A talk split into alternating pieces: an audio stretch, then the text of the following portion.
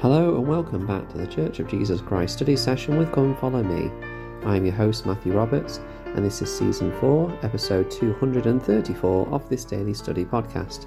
Thank you so much for joining us once again today as we conclude our study of this week's Come Follow Me materials, studying the book of Proverbs and Ecclesiastes uh, in the week of August the 29th uh, to September the 4th.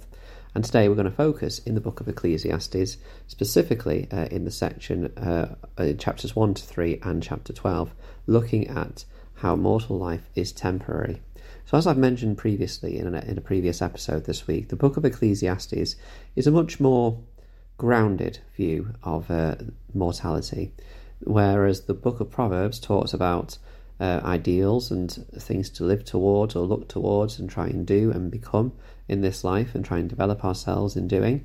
Um, the book of Ecclesiastes does do that, and we'll see a couple of examples today, but it's more focused on how life is a bit more complex, a bit more grey than the black and white that is presented in the book of Proverbs, and how um, it can be difficult at times uh, in life when we um, recognize the difficulties that happen and how fleeting it is.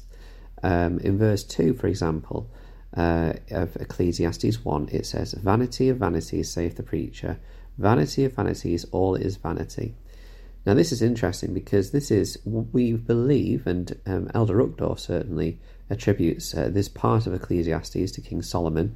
Later in chapter 1, it talks about how he was the king of Israel uh, and he sought wisdom, which of course Solomon did. So it can lead us to thinking this is King Solomon. Um, and in fact, in verse 1, it says, The words of the preacher, the son of David, king in Jerusalem. So, I mean, that pretty much triangulates everything down to it being Solomon. Um, Elder Uchtdorf says this about what he just said. Uh, quote, This man who had it all ended up disillusioned, pessimistic, and unhappy despite everything he had going for him. There is a word in German, Weltschmerz, Loosely defined, it means a sadness that comes from brooding about how the world is inferior to how we think it ought to be. Perhaps there is a li- little Weltschmerz in all of us. When silent sorrows creep into the corners of our lives, when sadness saturates our days and casts deep shadows over our nights, when tragedy and injustice enter the world around us, including in the lives of those we love, when we journey through our own personal and lonely path of misfortune, and pain darkens our stillness and breaches our tranquillity, we might be tempted to agree with Solomon that life is vain and devoid of meaning.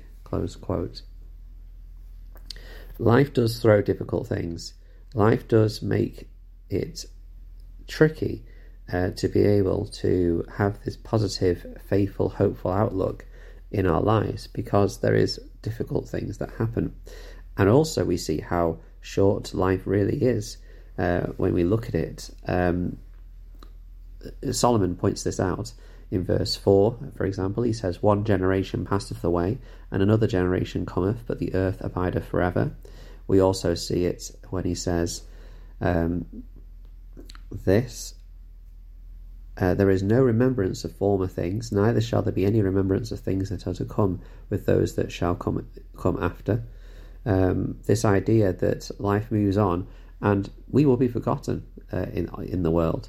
Uh, which is not again, you know, the most hopeful, uh, you know, imp- uh, thing about uh, mortality that of what goes on on this earth. Now, of course, we are to remember to look with an, an eternal perspective, and I think that that's uh, what's missing here, perhaps, in some of these um, sentiments. And perhaps we may feel like this at times, and that's okay because Solomon, who had great wisdom, felt like this as well, uh, which I think we can take some comfort in, uh, knowing that uh, this is a, a, perfectly normal feeling to have. This feeling continues in Ecclesiastes 2. I'm not going to read all of it, so we are running short on time, only five minutes left or so, and we've got a few more chapters to cover. But um, basically, he lists a number of things that he had as, as a king of Israel. He had a lot of things. Um, he talks about servants and the pools of water he has in the gardens and many other things like that.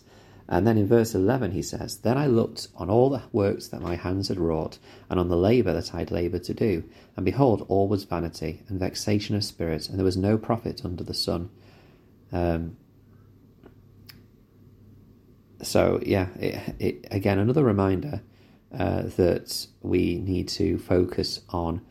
Of course, temporal things are important. I mean, particularly as we are living in a world today where financially and, and in other areas like that, things are becoming a bit tighter, um, particularly in this country and in countries nearby uh, in in Europe. But I'm sure it's uh, you know reflected in other places as well.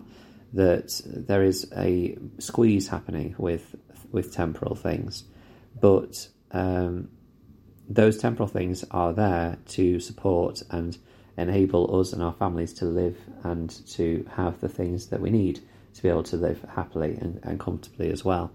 Outside of that, uh, we need to look at the eternal perspective of things, the things that will help us to develop ourselves and become closer to our Saviour uh, and the great sacrifice that He made for us. Um, in verse 13, Solomon says, Then I saw that wisdom excelleth folly, as far as light excelleth darkness.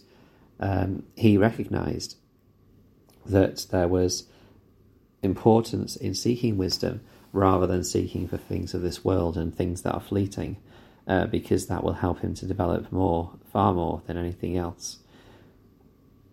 And that is uh, something that we should be able to take on board as well. But of course, as he points out in chapter three, it doesn't mean that therefore all we need to do is become, um, you know, this cut off, isolated individual that whose only focus is to build a relationship with the Savior. There, there is importance in our lives to have other things going on. Um, and that is part of mortality again, is to have a mixture of things that we do, uh, a variety to developers. Uh, in chapter 3, verse 1, we read again the well known part of Ecclesiastes, which is all about to everything there is a season and a time to every purpose under the heaven. And of course, we know that goes on to talk about a time to plant, a time to pluck up, a time to kill, a time to heal, a time to break down, a time to break up, and many other examples uh, that we see in this chapter. Um, President Thomas S. Monson said about this quote, uh, such is true uh, in our lives. Let us provide time for family, time for work, time for study, time for service, time for recreation, time for self, but above all, time for Christ. Then our house will be a house of order. Close quote. As he says, uh, as long as we have the Saviour as a central part of our lives, as we have a focus on Him and an insurance that we are seeking to develop our relationship with Him, then everything else can fall into place. And there is time for uh, time for recreation. There is time just to be able to do something that we enjoy for ourselves. There should be at least. Um, of course, we need to make sure we serve, we look after our family, and we and we do our work. And I'm sure that many people will feel like that you know, after time, when you take out the time that we have for work, when you take out the time that we have for um, our families, and when you take out the time where we're doing something for service, whether it's our church callings or something else, there isn't any time left. Um, and that may well be true, or that may be how you feel, how we feel right now. Uh, but it's important that we do take some time to for ourselves to do something which uh, we enjoy, uh, and that is wise counsel again uh, from from Solomon here uh, in the book of Ecclesiastes. Um, that really brings us to the end of what I wanted to talk about because in chapter 12, um, he talks about how at death the spirit will return to God. Um, and that and we've spoken about what he says at the conclusion of it to fear God and keep his commandments, as is the whole duty of man. So Ecclesiastes is this is this troubled book of a person who has a lot of things but realizes that you know there is there's not much point in many in many of it, and it does bring across this feeling of like uh, Elder Uchtdorf said, this Weltschmerz, uh, which um, can be at times a, a, little troubling to us. Perhaps we think, oh, well, what is the point? But of course, when we remember uh, that, as he says, you know, there is importance in seeking wisdom and and coming closer to our Savior, um, or coming closer to, to the Lord, as he says, um, then we can remember that we have a great blessing in this life to be able to uh, develop, to grow, and to become uh, more like our Heavenly Father. That is the purpose why we're here. And uh, the book of Ecclesiastes is good in the sense that it helps remind us that things are not easy, and it's okay to have things that are not easy because that is what we will all have. Um, and if we're not going through a time of difficulty right now, or we've not had a big time of difficulty in our lives, congratulations to you, and I'm sure that will come at some point uh, in whatever way it manifests itself. but um, this has uh, been a useful study on this book. So thank you so much uh, for studying with us this today and indeed this week. Join us tomorrow as we uh, take a pause from our Come Follow Me study and we uh, study something else. Uh, we share any listener comments we've had. And on that note, please do share anything you've studied and any listener comments that you have or feedback on the Facebook group, or uh, you can email ldsstudysession at gmail.com. Thank you so much for your time, and until we meet again.